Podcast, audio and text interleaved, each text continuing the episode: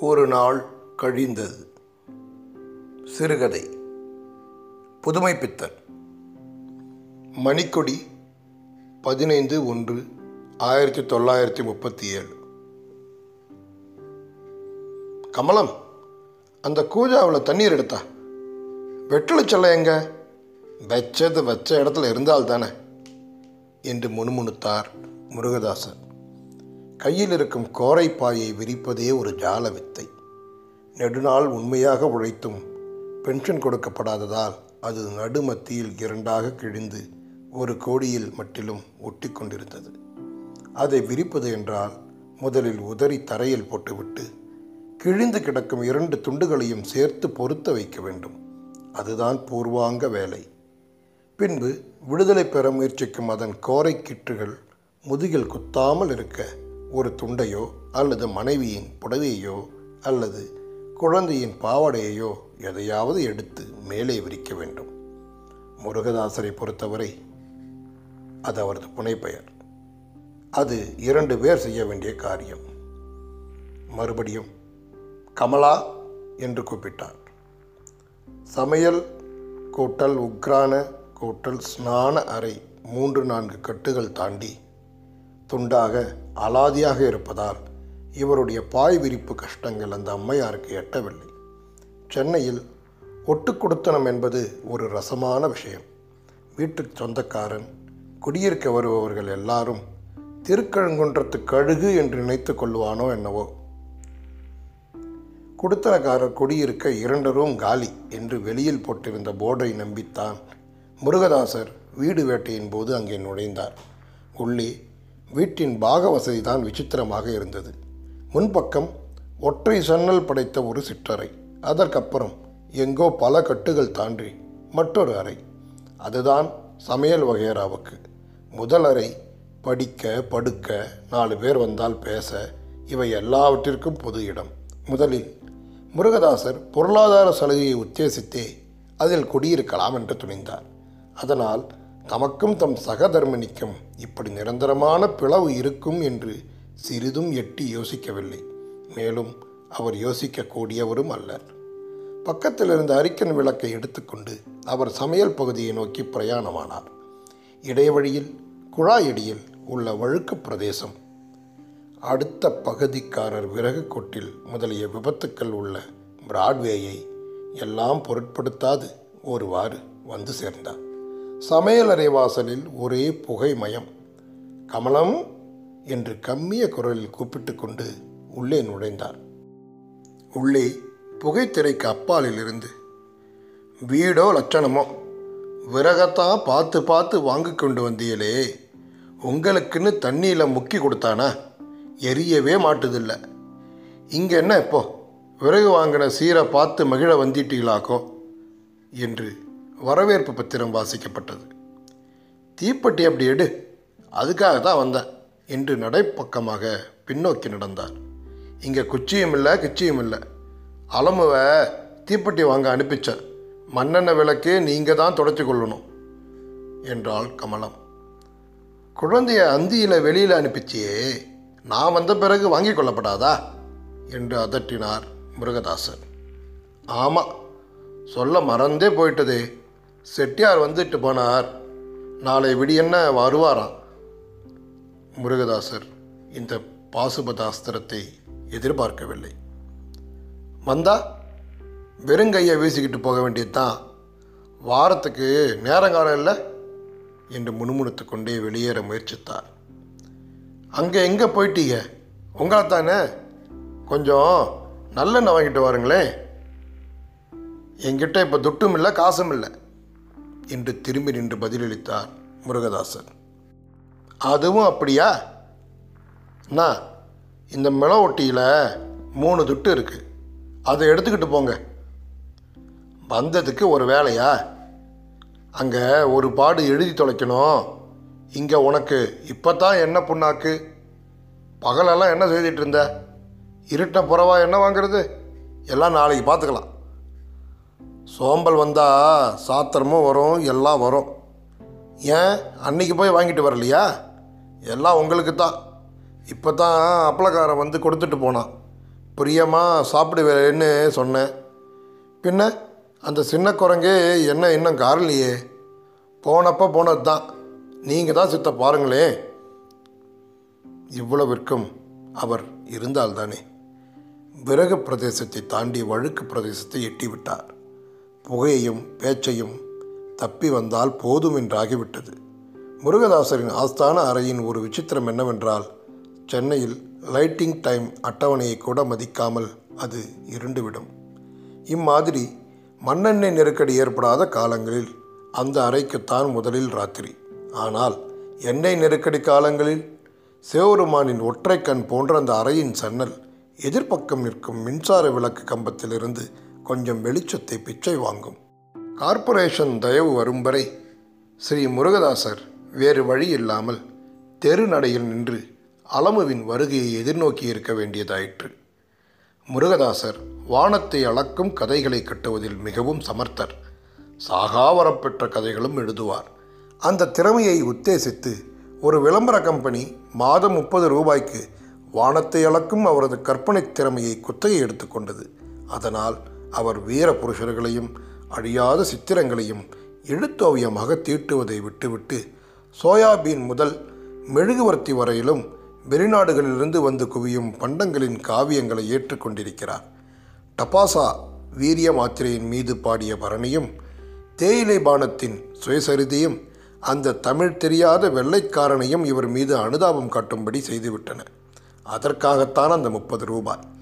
வீட்டு எதிரில் நிற்கும் மின்சார விளக்கின் உதவியைக் கொண்டும் பிள்ளை அவர்களால் அலமுவை கண்டுபிடிக்க இயலவில்லை. வெற்றிலை வேலை குழந்தை வராத காரணம் எல்லாம் அவரது மனத்தில் கவலையை கொண்டு கொட்டின. நடையிலிருந்து கீழே இறங்கி சந்தின் மூளை வரை சென்று பார்த்து வரலாமா என்று புறப்பட்டார் பக்தி மார்க்கத்தில் ஏகாகிரக சிந்தையை பற்றி பிரமாதமாக வர்ணிக்கிறார்கள். மனம் ஒரே விஷயத்தில் லைத்து விட்டால் போதுமாம். பிள்ளை அவர்களை பொறுத்தவரை அவர் இந்த பணம் என்ற மூன்றெழுத்து மந்திரத்தில் தீவிர சிந்தனை செலுத்துபவர். பணத்தை வாரி சேர்த்து குபேரனாகிவிட வேண்டும் என்ற எண்ணம் ஒன்றுமின்றே கவலை இல்லாமல் ஏதோ சாப்பிட்டோம் வேலை பார்த்தோம் வந்தோம் என்று இருக்க வேண்டும் என்பதற்காக எத்தனையோ வித்தைகளை எல்லாம் செய்துவிட்டார் அவருடைய குடும்பத்தின் வரவு செலவு திட்டத்தை மட்டிலும் அவரால் எப்பொழுதும் சமன் செய்ய முடியவில்லை. நிதி மந்திரியாக இருந்தால் பட்ஜெட்டில் துண்டு விழுவதற்கு பொருளாதார காரணங்கள் காட்டிவிட்டு உபமானியங்களை தைரியமாக கேட்கலாம். கவலை இல்லாமல் கொஞ்சமும் உடம்பில் பிடிக்காமல் கடன் கேட்டு புறப்படுவதற்கு முடியுமா? குடும்பச் செலவு என்றால் சர்க்கார் செலவாகுமா என்ன? கவலை இருக்கப்படாது என்ற உறுதியின் பேரில்தான் நம்பிக்கை என்ற லட்சியத்தை மட்டும் திருப்தி செய்விக்க சாகா வரம் பெற்ற கதைகளை எழுதுவதை கொஞ்சம் கட்டி வைத்துவிட்டு இந்த லிப்டன் தேயிலை காப்பி கொக்கோ ஆகியவற்றின் மான்மியங்களை அவர் எழுத ஆரம்பித்தார். ஒரு பெரிய நாவல் மட்டிலும் எழுதிவிட்டால் அது ஒரு பொன் காய்க்கும் மரமாகிவிடும் என்று அவர் நெஞ்சழுத்தத்துடன் நினைத்த காலங்களும் உண்டு. இப்பொழுது அது ஒரு நெடுந்தூர லட்சியமாகவே மாறிவிட்டது. முன்பாவது அதாவது நம்பிக்கை காலத்தில் ஏதோ நினைத்ததை கிறுக்கி வைக்க காகித பஞ்சமாவது இல்லாமல் இருந்தது. அப்பொழுது ஒரு பத்திரிகை ஆஃபீஸில் வேலை. ஆனால் இப்பொழுது காசு கொடுத்து வாங்காவிட்டால் முதுகில்தான் எழுதி கொள்ள வேண்டும். முருகதாசர் நல்ல புத்திசாலி. அதனால்தான் முதுகில் எழுதி கொள்ளவில்லை. யாராவது ஒரு நண்பரை கண்டுவிட்டால் போதும். தமது தூர லட்சியத்தை பற்றி அவரிடம் ஐந்து நிமிஷமாவது பேசாமல் அவரை விடமாட்டார். நண்பர்கள் எஸ்பிசிஏ ஜீவஹிம்சை நிவாரண சங்கத்தின் அங்கத்தினர்களோ என்னவோ அத்தனையும் சகித்து கொண்டிருப்பார்கள். சந்தில் திரும்பி பார்த்தால் அளவுவின் ராஜ்யம் நடந்து கொண்டிருந்தது. ஏட்டி என்ன? நீயோ? உன் லட்சணமோ? என்று ஆரம்பித்தார் முருகதாசர். ஒரு ரிக்ஷா வண்டி ஏற்கால் பக்கத்தில் வண்டிக்காரன் உட்கார்ந்து கொண்டிருந்தான். அளமு ஒரு சுண்டெலி மாதிரி ஜம் என்று மெத்தையில் உட்கார்ந்திருந்தான். ரிக்ஷாக்காரனுடன் ஏதோ நீண்ட சம்பாஷணை நடந்து கொண்டிருந்தது போலும். ஏட்டி என்றார் முருகதாசன் மறுபடியும். இல்லை அப்பா நீ இனிமே நான் அலமுன்னே கூப்பிடுவேன் நீயே என்று சொல்லிக்கொண்டே வண்டியிலிருந்து இறங்க பிரம்ம பிரயத்தனம் செய்து கொண்டிருந்தான். தீப்பெட்டி எங்கடி? கடைக்காரன் கொடுக்க மாட்டேங்கிறாப்பா கொடுக்காத போனால் நேராக வீட்டுக்கு வாரது இங்கே என்ன இருப்பு? அப்படி கேளுங்க சாமி நம்ம குழந்தைன்னு மிரட்டாமல் சொல்லி பார்த்தேனுங்க. வீட்டுக்கு வண்டியில் கொண்டாந்து உடனமுன்னு மொண்டி பண்ணுதுங்க. எனக்கு காலில் சுளுக்கு. அந்த சின்னாம்பையில் வேற காணோம். என்று நீட்டிக்கொண்டே போனான் ரிக்ஷாக்காரன். அப்பா அவன் பங்கஜத்தை மாத்திரம் கூட்டிக்கிட்ட போகிறானேப்பா என்றால் அலமு. பங்கஜம் எதிர்விட்டு சப் ரிஜிஸ்ட்ரார் குழந்தை அது ரிக்ஷாவிலும் போகும் மோட்டாரிலும் போகும். அந்த விஷயம் ரிக்ஷாவுக்குத்தான் புரியுமா? குழந்தைக்குத்தான் புரியுமா? அலமோ ராத்திரியில் குழந்தைகள் ரிக்ஷாவில் போகப்படாதடி. இறங்கி வா. என்று குழந்தையை தூக்கி கொண்டு வாடிக்கை கடைக்காரனிடம் சென்றார் முருகதாஸ். பிள்ளை அவர்கள் கடையை எட்டு முன்பே கடைக்காரன் சாமி இந்த மாதிரி இருந்தால் கட்டுமா? போன மாதத்தில் தீர்க்கலையே. நானும் சொல்லி சொல்லி பார்த்தாச்சு. பாக்கியம் முடித்து கணக்கை தீர்த்துடுங்க. எனக்கு கொடுத்து கட்டாது. நான் பிழைக்க வந்தவன். நானும் பிழைக்க வந்தவன் தான். எல்லாரும் சாகவா வருகிறார்கள். முன்னே பின்ன தான் இருக்கும். நான் என்ன கொடுக்க மாட்டேன்னு நான் சொல்கிறேன் போங்க சாமி அது ஒன்று தான் பாக்கி. ரூபாய் ரெண்டு அஞ்சு நாலு ஆச்சு. எப்போ வரும்? தீப்பெட்டியை கொடு சொல்கிறேன் பெட்டிக்கு என்ன பிரமாதம்? இந்தாருங்க. எப்போ வரும்? எப்போவா சம்பளம் நாளைக்கு போட்டுருவாங்கன்னு நினைக்கிறேன். நாளை இல்லாட்டா திங்கக்கிழமை. திங்கக்கிழமை நிச்சயம் தானே நான் சீட்டு கட்டணும். சரி பார்க்குறேன் என்று திரும்பினார் தாசர். பார்க்குறேன்னு சொல்ல வேண்டாம் நிச்சயமாக வேணும். ஒரு கவலை தீர்ந்தது. அதாவது திங்கட்கிழமை வரை. பாதி வழியில் போகையில் அப்பா என்றது குழந்தை. அவர் எதையோ நினைத்து கொண்டிருந்ததால் தன்னை அறியாமல் கொஞ்சம் கடினமாக என்னடி? என்றார்.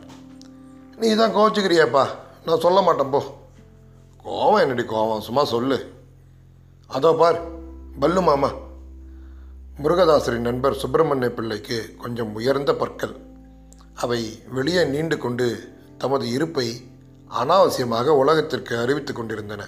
அதனால் அலமு அவர்கிட்ட காரண இடுகுறி பெயர் பல்லு மாமா. எங்கடி? அதோ பார். வீட்டு நடுல. என்னை இறக்கி விடப்பா என்று அவரது கையிலிருந்து வழுக்கி விடுவித்து கொண்டு வீட்டிற்கு ஓட ஆரம்பித்தது.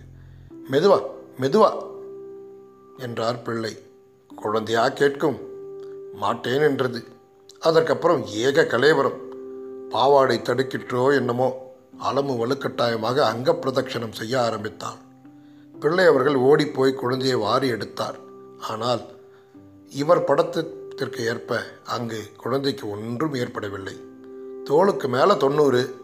தொடச்சி பார்த்தா ஒன்றும் இல்லை என்று பாடிக்கொண்டு குழந்தை எழுந்தது. என்ன சார்? குழந்தையை நீங்கள் இப்படி விடலாமா? என்று சொல்லிக்கொண்டே சுப்பிரமணியம் அவர்கள் பக்கம் வந்தார். என்ன சார் செய்யட்டும்? என்ன சொன்னாலும் கேட்கறதில்ல என்ற உறுதி மனசில் ஏறி போயிருக்கு. வெளியில் புறப்பட்டாச்சா? அப்புறம் தேடிக்கொண்டு பின்னோட பத்து பேர். இவளை கடைக்கு அனுப்பிட்டுட்டா தாயார். இவ்வளவு நேரம் அந்த ரிக்ஷாக்காரனோட தர்க்கம். என்ன செய்யறது? வாருங்கள் சார் உள்ள. ஒன் மினிட் விளக்க ஏத்துறேன் குழந்தை அலமு அதற்குள் வீட்டிற்குள் பல்லு மாமா வந்துட்டார் என்று பொதுவாக உச்சஸ்தாயில் விளம்பரம் செய்து கொண்டு ஓடிவிட்டாள் குழந்தை துரு துருவென்று வருகிறதே பள்ளிக்கூடத்திற்காவது அனுப்பக்கூடாதா? என்றார் நண்பர். ஆமாம் சார் தொந்தரவு சைக்கிளை அங்கே தான் கொண்டு தள்ளணும். வயசு கொஞ்சம் ஆகட்டுமேன்னு பார்க்குறேன் என்றார் முருகதாசர். விளக்கு திரியை உயர்த்தி கொண்டே. நேற்று பீச்சுக்கு போயிருந்தேன் சுந்தரத்தை பார்த்தேன் என்று ஆரம்பித்தார் சுப்பிரமணிய பிள்ளை. அந்த ராஸ்கல் வந்துட்டானா? என்றைக்கும் அவன் தொல்லை தான் பெரிய தொல்லையாக இருக்கிறது. இங்கே வந்தான்னா ஆபீஸுக்கு வந்து யாருக்காவது வத்தி வச்சுட்டு போயிடுறது. முன்ன வந்தப்போ என்ன இழவு சொன்னானோ அந்த ஆர்டிஸ்ட்டு பதி இருந்தானே அவனுக்கு சீட்டு கொடுக்க வழி பண்ணிட்டான் என்று படபடவென்று பேசிக்கொண்டே போனார் முருகதாசர். அப்படி பார்த்தா உலகத்தில் யார் தான் சார் நல்லவன்? அவன் உங்களை பற்றி ரொம்ப பிரமாதமாக அல்லவா கண்ட இடத்தெல்லாம் புகழ்ந்து கொண்டிருக்கிறான். சபத்தை தள்ளுங்க சார். பேன் பார்த்தாலும் பார்க்கும் காதை அறுத்தாலும் அறுக்கும். அவன் சங்காத்தமே நமக்கு வேண்டாம். நீங்கள் என்ன சொல்ல வாயெடுத்தீர்? அதுதான் உங்களை பற்றி தான் ஒரு இங்கிலீஷ்காரனிடம் பிரமாதமாக பேசிக்கொண்டிருந்தான் இவ்வளவுதானா? கதையை எழுதுகிறேன் அல்லது கத்திரிக்காயாக இருக்கிறேன்? எவனுக்கு என்ன? அதே சமயத்தில் வெளியிலிருந்து முருகதாஸ் முருகதாஸ் என்று யாரோ கூப்பிட்டார்கள். அதுதான். அவன்தான் வந்திருக்கான் போல் இருக்கிறது. பயலுக்கு நூறு வயசு. சைத்தான் நினைக்கும் முன்னால் வந்து நிற்பான். என்பது இதுதானா? என்று முணுமுணுத்தார் முருகதாசர். பிறகு அவர் எழுந்து நின்று வெளியில் தலையை நீட்டி யாரது? என்றார். என்ன? நான் தான் சுந்தரம். இன்னும் என் குரல் தெரியவில்லையா? என்று உரத்த குரலில் கடகடவென்று சிரித்துக்கொண்டு உள்ளே நுழைந்தார் வந்தவர். அவருடைய சிரிப்புக்கு இசைந்தபடி காலில் போட்டிருக்கும் ஜோடு தாளம் போட்டது. என்ன சுந்தரமா? வா வா.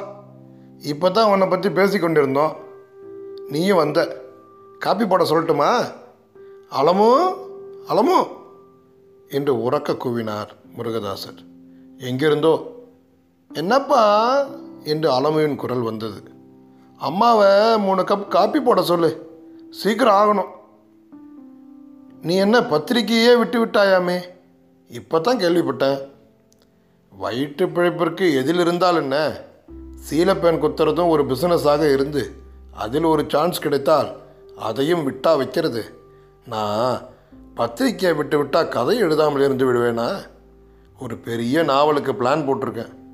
தமிழன்களுக்கு அதிர்ஷ்டம் இருந்தால் எனக்கு காகிதம் வாங்கவாவது காசு கிடைக்கும். அதில் சென்ட்ரல் ஐடியா என்ன தெரியுமா? நீங்கள் நேற்று பொருட்காட்சிக்கு போனீர்களாமே என்று பேச்சை மாற்ற முயன்றார் சுப்பிரமணிய பிள்ளை.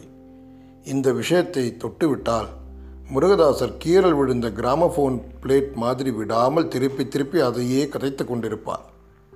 அப்பா காப்பி ஆயிட்டது. நீ தான் வந்து எடுத்துக்கிட்டு போகணும். சுடுது என்று சொல்லிக்கொண்டு நிலைப்படி இரண்டு பக்கத்தையும் தொட்ட வண்ணமாய் ஒற்றை காலை ஆட்டிக்கொண்டு நின்றாள் அலமு. அம்மா எங்க? அம்மா சாதத்தை வடிச்சிட்டு இருக்காப்பா சரி இதோ வாரம் போ. வாயேன் வாரம் என்ன போடி உள்ள? காப்பி ஆறி போயிடும்பா. இதோ ஒரு நிமிஷம் என்று சொல்லிக்கொண்டு உள்ளே சென்றார். மாமா நீ என்ன கொண்டாந்த? என்று கேட்டுக்கொண்டு சுப்பிரமணிய பிள்ளை மடியில் உட்கார்ந்து கழுத்தில் இருக்கும் நெக்டையை பிடித்து விளையாட ஆரம்பித்தாள் அலமு. அதை பிடிச்சு இழுக்காத. மாமாவுக்கு கழுத்து வலிக்கும். வலிக்காதே என்று மறுபடியும் ஆரம்பித்தார் முருகதாசரும் மேல் துண்டின் உதவியால் ஒரு செம்பை ஏந்திய வண்ணம் உள்ளே நுழைந்தார். என்னப்பா மூணு டம்ளர் கொண்டாந்த எனக்கு இல்லையா உனக்கு என்னடி இங்கே? அம்மா கூட போய் சாப்பிடு. மாட்டேன் என்று ஒரு டம்ளரை எடுத்து வைத்து கொண்டது குழந்தை. முருகதாசர் காப்பியை ஆற்றி சுந்தரம் கையில் ஒரு டம்ளரை கொடுத்தார். சுந்தரம் வாங்கி மட மடவென்று மருந்து குடிப்பது போல் குடித்துவிட்டு காப்பி வெகு ஜோர் என்று சர்டிஃபிகேட் கொடுத்தார். மற்றொரு டம்ளர் சுப்பிரமணிய பிள்ளையிடம் கொடுக்கப்பட்டது. மாமா எனக்கு இல்லையா என்று அவரிடம் சென்று ஒண்டினால் அவலமும். வாடி நாம் ரெண்டு பேரும் சேர்ந்து சாப்பிடுவோம் என்றார் முருகதாசர். மாமா கூட தான் என்றது குழந்தை. சுப்பிரமணிய பிள்ளை கையில் இருந்த டம்ளரில் அலமுவை குடிக்க செய்தார். பாதி ஆனதும் போதும் என்றது குழந்தை. இந்தாருங்க சார் என்று மற்ற தமிழரையும் நீட்டினார் முருகதாசர் வேண்டாம் வேண்டாம் இதுவே போதும். நான்சென்ஸ் என்று சொல்லிவிட்டு குழந்தை எச்சில் படுத்தியதை தாம் வாங்கி கொண்டார் தாசர். நேரமாகிறது. மவுண்டில் ஒரு நண்பரை பார்க்கணும் என்று எழுந்தார் சுந்தரம்.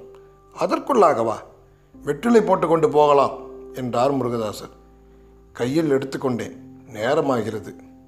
அப்புறம் பார்க்குறேன் என்று சொல்லிக்கொண்டு வெளியேறினார் சுந்தரம். கையில் இருந்த புகையிலையை வாயில் ஒதுக்கிவிட்டு சிறிது சிரமத்துடன் தமக்கு நேரமாவதை தெரிவித்துக் கொண்டார் சுப்பிரமணிய பிள்ளை. தொண்டையை சிறிது கனைத்து கொண்டு சுப்பிரமணியம் உங்களிடம் ஏதாவது சேஞ்ச் இருக்கிறதா? ஒரு மூணு ரூபாய் வேண்டும் என்றார் முருகதாசர். ஏது அவசரம்? சம்பளம் போடல. இங்கே கொஞ்சம் அவசியமாக வேண்டியிருக்கு. திங்கக்கிழமை கொடுத்துடுறேன். அதற்கென்ன? பர்சை எடுத்து பார்த்துவிட்டு இப்போ என் கையில் இதுதான் இருக்கிறது என்று ஒரு எட்டனாவை கொடுத்தார் சுப்பிரமணியம். இது போதாதே என்று சொல்லி அதையும் வாங்கி வைத்து கொண்டார் முருகதாசர். அப்போ என்று மீண்டும் ஏதோ ஆரம்பித்தார். பார்ப்போம் எனக்கு கொஞ்சம் வேலை இருக்கிறது என்று சுப்பிரமணியமும் விடைபெற்று சென்றார். முருகதாசர் தமது ஆஸ்தான அறையின் சிம்மாசனமான பழைய கோரைப்பாயில் உட்கார்ந்து கொண்டு அந்த எட்டனாவை திருப்பி திருப்பி பார்த்து கொண்டு நீண்ட யோசனையில் ஆழ்ந்திருந்தார். அங்கே என்ன செய்கிறீங்க என்று மனைவியின் குரல். நீ தான் இங்கே வாய. கமலம் உள்ளே வந்து அப்பாடா என்று உட்கார்ந்தார். அவர் கையில் இருக்கும் சில்லறையை பார்த்துவிட்டு இதேது சுப்பிரமணியத்திடம் வாங்கினேன். உங்களுக்கும் வேலை இல்லையா? என்று முகத்தை சிறுங்கினாள் கமலம். பிறகு திடீரென்று எதை எண்ணிக்கொண்டு ஆமாம் இப்போ தான் நினைப்பு வந்தது. நாளைக்கு காப்பி பொடி இல்லை. அதை வச்சு வாங்கி வாருங்களேன் என்றார். அந்த கடைக்காரனுக்காக அல்லவா வாங்கினேன்? அதை கொடுத்து விட்டா? திங்கட்கிழமை கொடுப்பதாகத்தானே சொன்னீங்க? அதற்கென்ன இப்பொழுது? போய் சீக்கிரம் வாங்கி வாருங்கள். திங்கட்கிழமைக்கு? திங்கட்கிழமை பார்த்து கொள்கிறது.